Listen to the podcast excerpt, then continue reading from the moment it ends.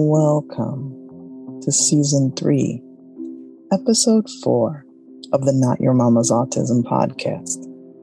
I'm Lola Dada Ali.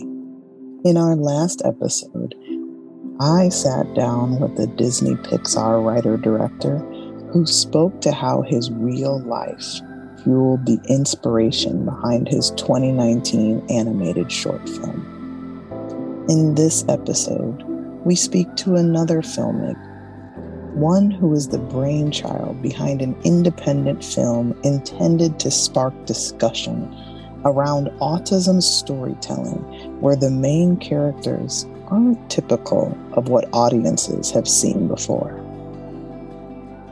Natasha Mynhier is the award winning writer director of the film In a Beat, a movie that showcases the dynamics between a mother and her autistic son award winning actress and dancer Chloe Arnold plays a dancer who is juggling work and motherhood as a single mother. Her character leaves her son at night in order to pursue a once in a lifetime career opportunity.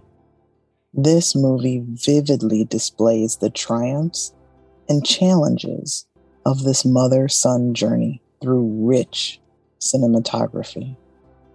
Daryl, the son in the film, is played by Cameron James Ellie, the young boy who convinces his mom that he's able to stay home alone so that she can pursue that opportunity. This movie vividly displays the triumphs and challenges of this mother son journey through rich cinematography. In 2020, Natasha won the Cannes Film Festival Young Directors Award in the mid length film category for her work on this film.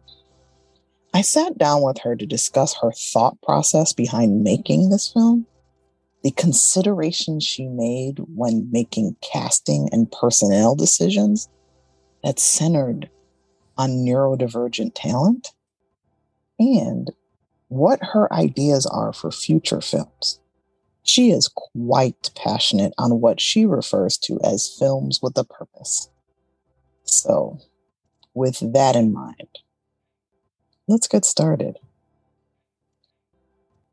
Natasha, welcome to the Not Your Mama's Autism podcast. Thank you so much for being with us today. Thank you for having me. Let's start from the beginning. Tell us a little bit about yourself. How did you become a filmmaker? I became a filmmaker, I guess, more unofficially when I was in college. I was originally a dancer, hence why there's so much dance in everything that I work on. And then during college, I realized that what I actually really loved more than movement itself was actually the storytelling elements in it.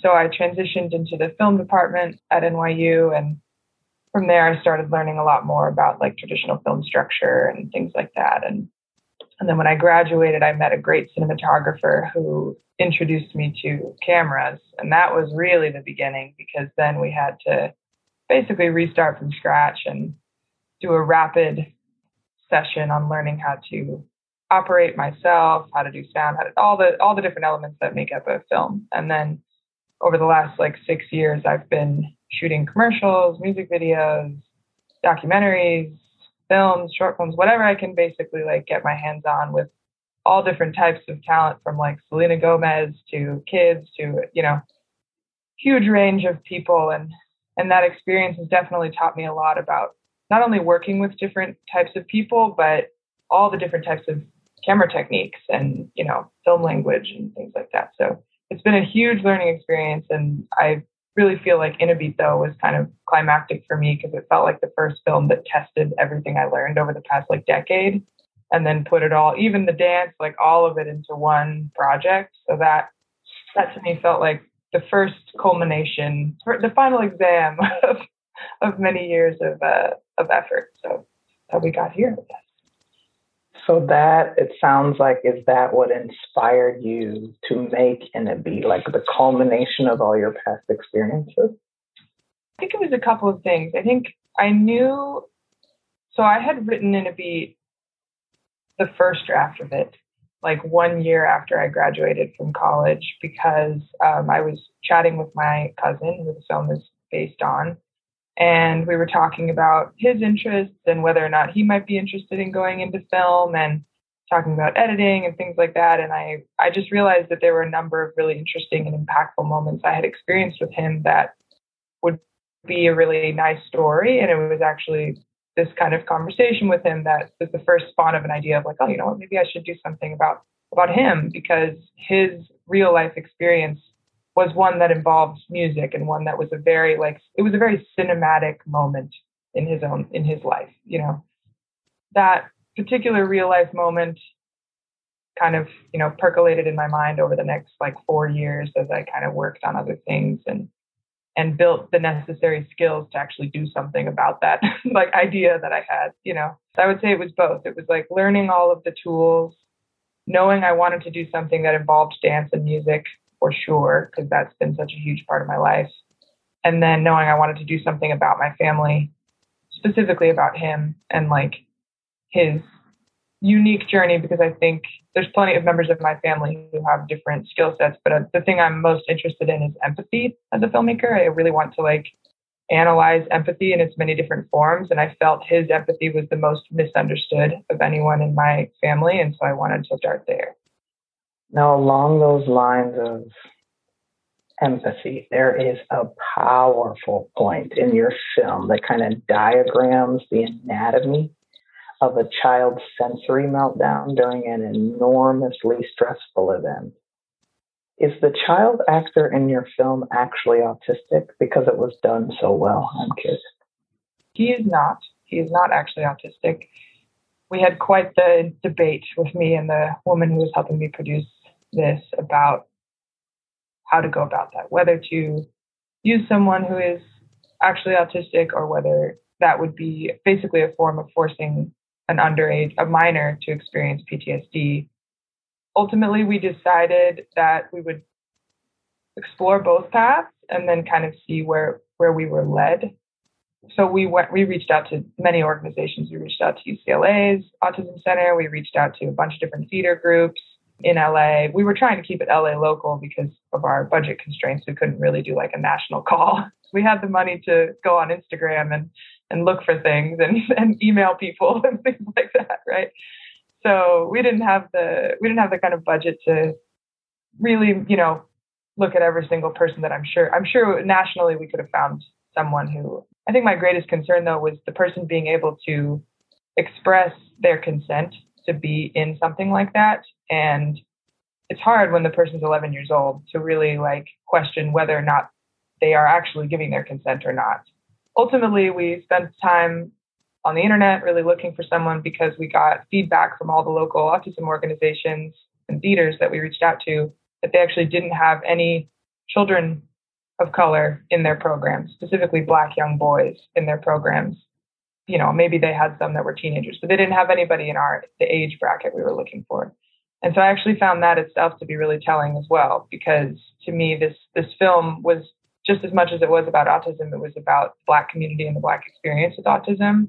It was an interesting topic to go into because I myself am not a part of either of those communities in my own body, but through my family and through adoption, I have experiences in both those communities. And it was just the many different ethical questions that came in kind of a, a confluence in this moment that ended up landing us on going on Instagram and finding a young boy who was a tone of character that I felt really matched my cousin, which I ultimately decided was the most important. I felt the most important thing was to match him as authentically as I possibly could rather than try to invest money in finding and putting out an international now, did you have any actually autistic members of your production team or neurodivergent?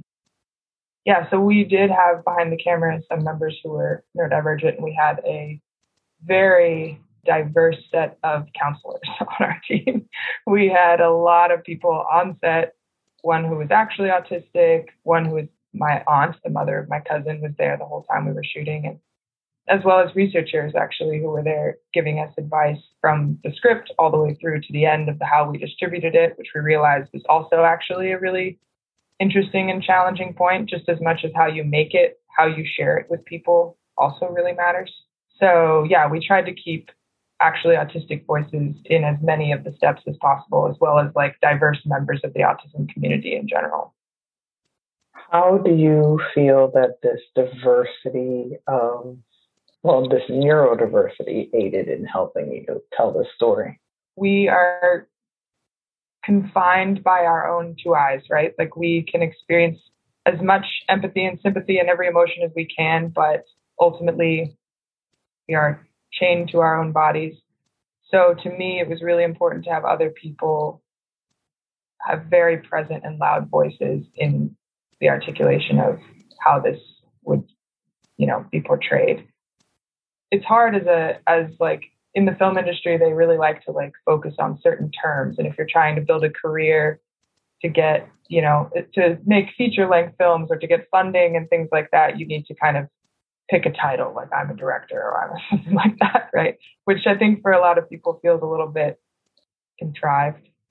But ultimately, what we decided is we put it, we put titles on everyone else's roles, cinematographer, things like that, and then we all came together. And I tried to really create an environment where even people who were counselors or consultants were as vocal as they could be on the set without interrupting the actor's experience, right? Like allowing them to stop just as much as I would stop anyone and say, hey, that's just not an authentic way to bite your shirt, or that is not how I would, you know, say this as this person's mother, or X, Y, and Z. You know, like I really tried to let people jump in and try not to be the only person who's dictating when things start and stop. And I think people were really respectful of that dynamic, which allowed the actors to feel like they could talk to anyone in the room. And then it really kind of created this I don't know how else to describe it other than this like familial, but kind of like group dynamic of people really balancing one another and sharing their ideas. And it made for a space where I think we got what we were really hoping for, which was a which was a room of people who were all there, most importantly, to portray something authentically.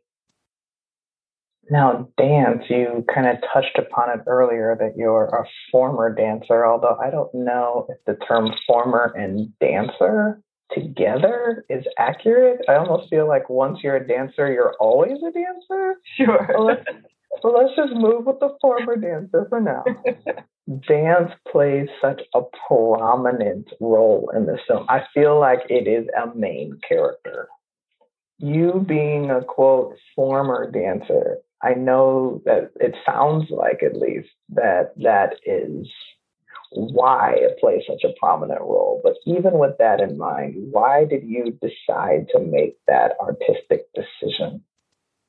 So, to clarify the former dancer, it's because I think people who dance professionally, there's usually a, a point when they stop dancing professionally, like the, for pay. So, that was what I stopped doing. Now I just dance to feel good, you know? I think it's a little different.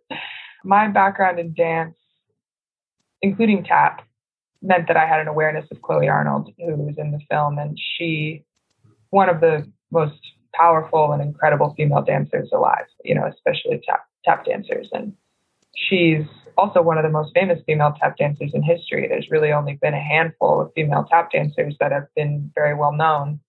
And on top of that, she's one of two or three female black tap dancers that are really well known. And she is such a huge voice in the community for women, for people of color, for so many different issues that she is a loud supporter of that I, I knew right away that she was basically the greatest effort to try and get her to be in the film because she's such a talent, kind, amazing person who I've known about since I was a dancer. So so it was important to me that she was in it. And so she brought a lot I'd say as as much dance as I hoped to bring to the film from my own experience, she brought ten times that, right? Like she I knew, for instance, that I wanted dance to be the beat of the film, like the pulse of the film, because to me, so my cousin's experience the first time that he self-soothed his own meltdown was was not um, a tap shoe as it is in the film. Uh, spoiler, sorry, but uh, but was actually pots he was using he had been experiencing different types of music therapy throughout his life and he found that his stimming and his kind of soothing pattern was through hitting pots and hitting different types of you know kitchen utensils and the many different sounds that they make and spinning them and all of these different patterns he could come up with and and so when he was little that was like think he was about 10 or 11 when when he did that. And um, his mom walked in and I wasn't present for this but his mom told me the story. And it was uh he was just spinning them repeatedly and just turns around and just completely smiling at her. And she saw all the signs that left at home. And so she knew that this was the first time she'd left him at home for a period of I think only a couple of hours which was obviously incredibly full of anxiety for her. But she comes back and she finds him with the remnants of clearly having a meltdown and, you know, the tear stains on his cheeks and all of those kinds of signs. But yet when he turns around to look at her, he's just brimming with happiness because he has, he was so, and he articulated how proud he was of finding a way to um, find peace in himself and also this kind of pride that came with knowing that he's going to be fine on his own. You know, there was just this like really beautiful moment there. So I knew it had to be about that and it had to be about music and dance. So then to swing all the way back to it, I think your initial question of why dance is so important is just as much as I wanted to show empathy in the film, I wanted to show how there's so many different types of communication that exist. Because even though this film was about a high functioning um, autistic child, I do think that there's so many members of you know, the community who are nonverbal, for instance, and who express themselves through dance. Like I'm a follower of many different Instagram accounts of of children who play drums or who play who tap or who do any of these all of these different sorts of beautiful musical uh, demonstrations of their passion and I felt like that was another really important thing to to show in the film is that we don't have to constrain ourselves to see communication in words only. You know, we can allow ourselves to see communication in music and in touch and lack of touch and all of the other things that you know make up a really um, well hopefully try not to spoil the last scene but make up that last scene. I think it also shows that you your film i know that actually the term high functioning is being phased out. It's more maybe requiring appear to require minimal community support. Just because someone appears to be quote unquote functioning on a level that is closer to what we all deem as neurotypical doesn't mean that they don't need uh, supports. And like you mentioned before, self regulation, self soothing. The empathy that you depict in your film through the visual arts is very, very effective. Now, through the artist's eyes, right? How did you hope your film would be perceived? And then could you share with us some of the feedback you've gotten on the film so far? Number one goal was to make something authentic because I've seen, you know, there's a, I don't know if it's a fad or there's definitely a lot of shows right now depicting autism there were two things that I felt a lot of them were missing. One, there was like a cartoonish portrayal in a lot of them that was I found to be personally offensive. I don't know how others feel, but I felt that way. And then secondarily, I felt there were a number of portrayals that even if they did try to portray it authentically, they hyper dramatized it in a way that I felt like used story structure like film structure but it didn't it was it was like rather in service of film structure rather than in service of of a naturalistic depiction i think one of the things that was an interesting experience to learn as a filmmaker was by choosing to make this film naturalistically as much as i could i had to slow down the pace of the film a lot right like the scenes have, are longer there's a lot of conversation there's a lot of silence i think that that makes the film inherently less commercial, which for a new filmmaker is is a bit of a challenging thing to do, right? It's like you have to make something that people will watch, but you also have to make something that's real. And so I ultimately chose that it was most important to me to stick with with the reality and the naturalism, even if it meant that it wouldn't get certain forms of like festival distribution or things like that that would make it commercially successful.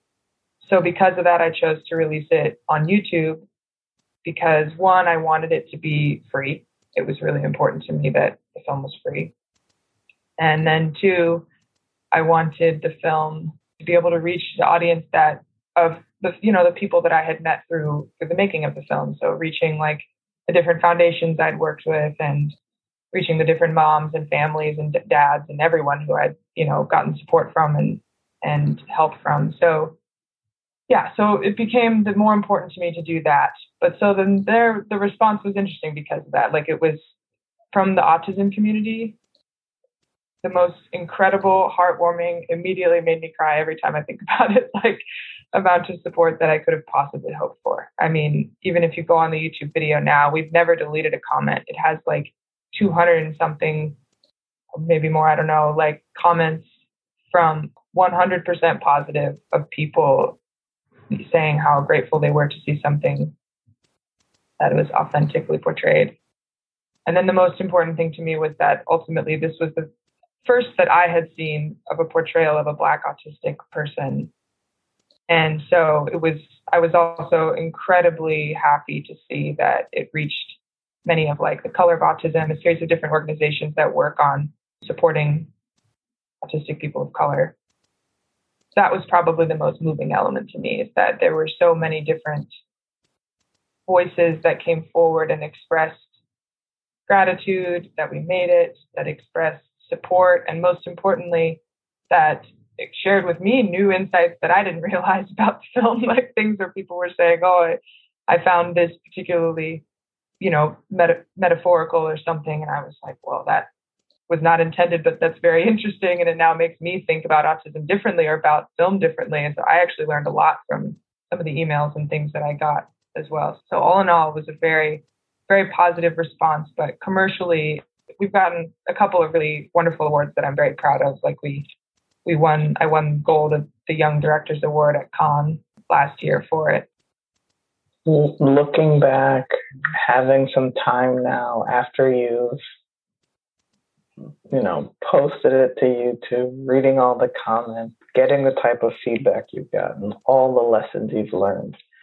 What do you think you've learned the most about this overall process? And is there anything you would do differently?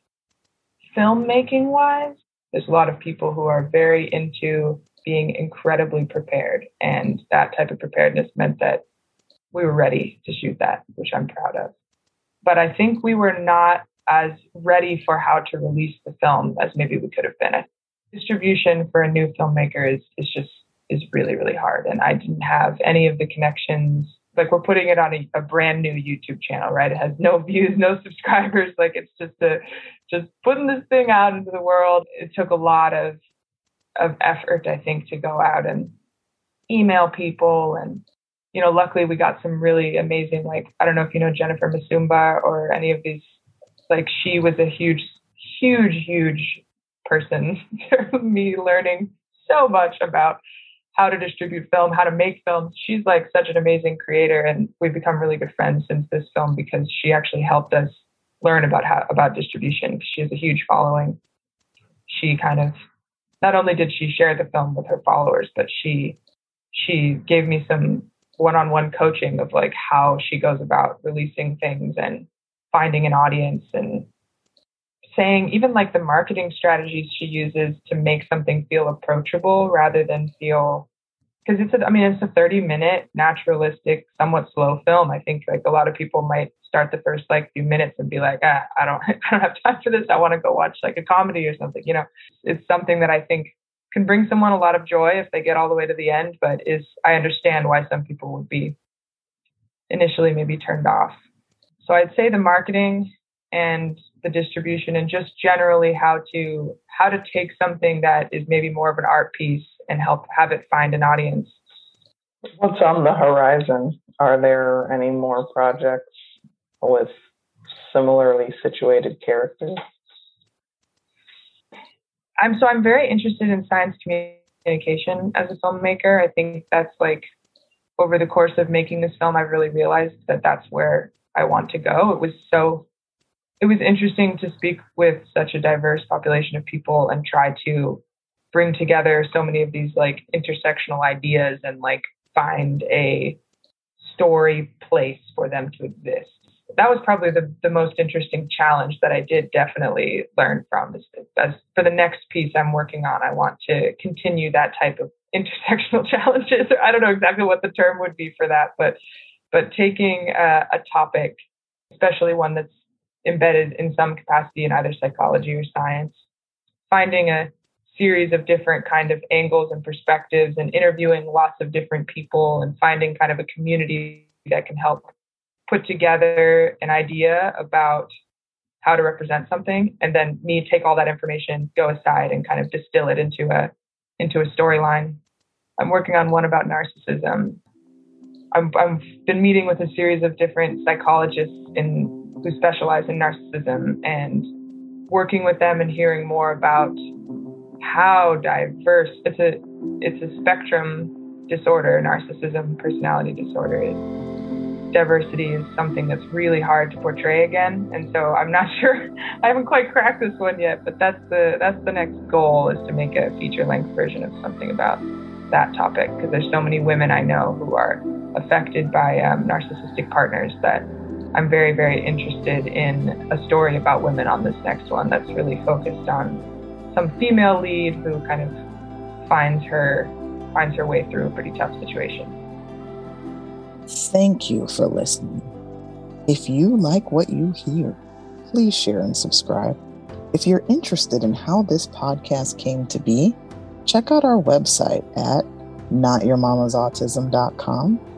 Follow us on Instagram at notyourmamasautism or check out our origin story by listening to season one of this podcast on any major podcast platform. Also, please feel free to leave a five star review on Apple Podcasts.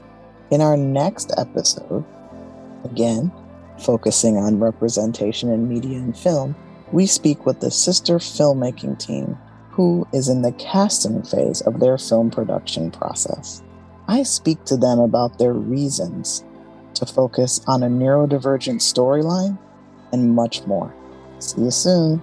Not Your Mama's Autism podcast is hosted and written by my mom, Lila Dada Ali, and it's also co written and produced by me, Fela Ali. My dad, little sister Alero, and I are all occasional contributors.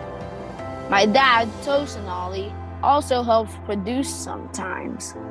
Big thanks to my aunt, Wilane Williams Ollie, who did our graphic design. See you guys soon.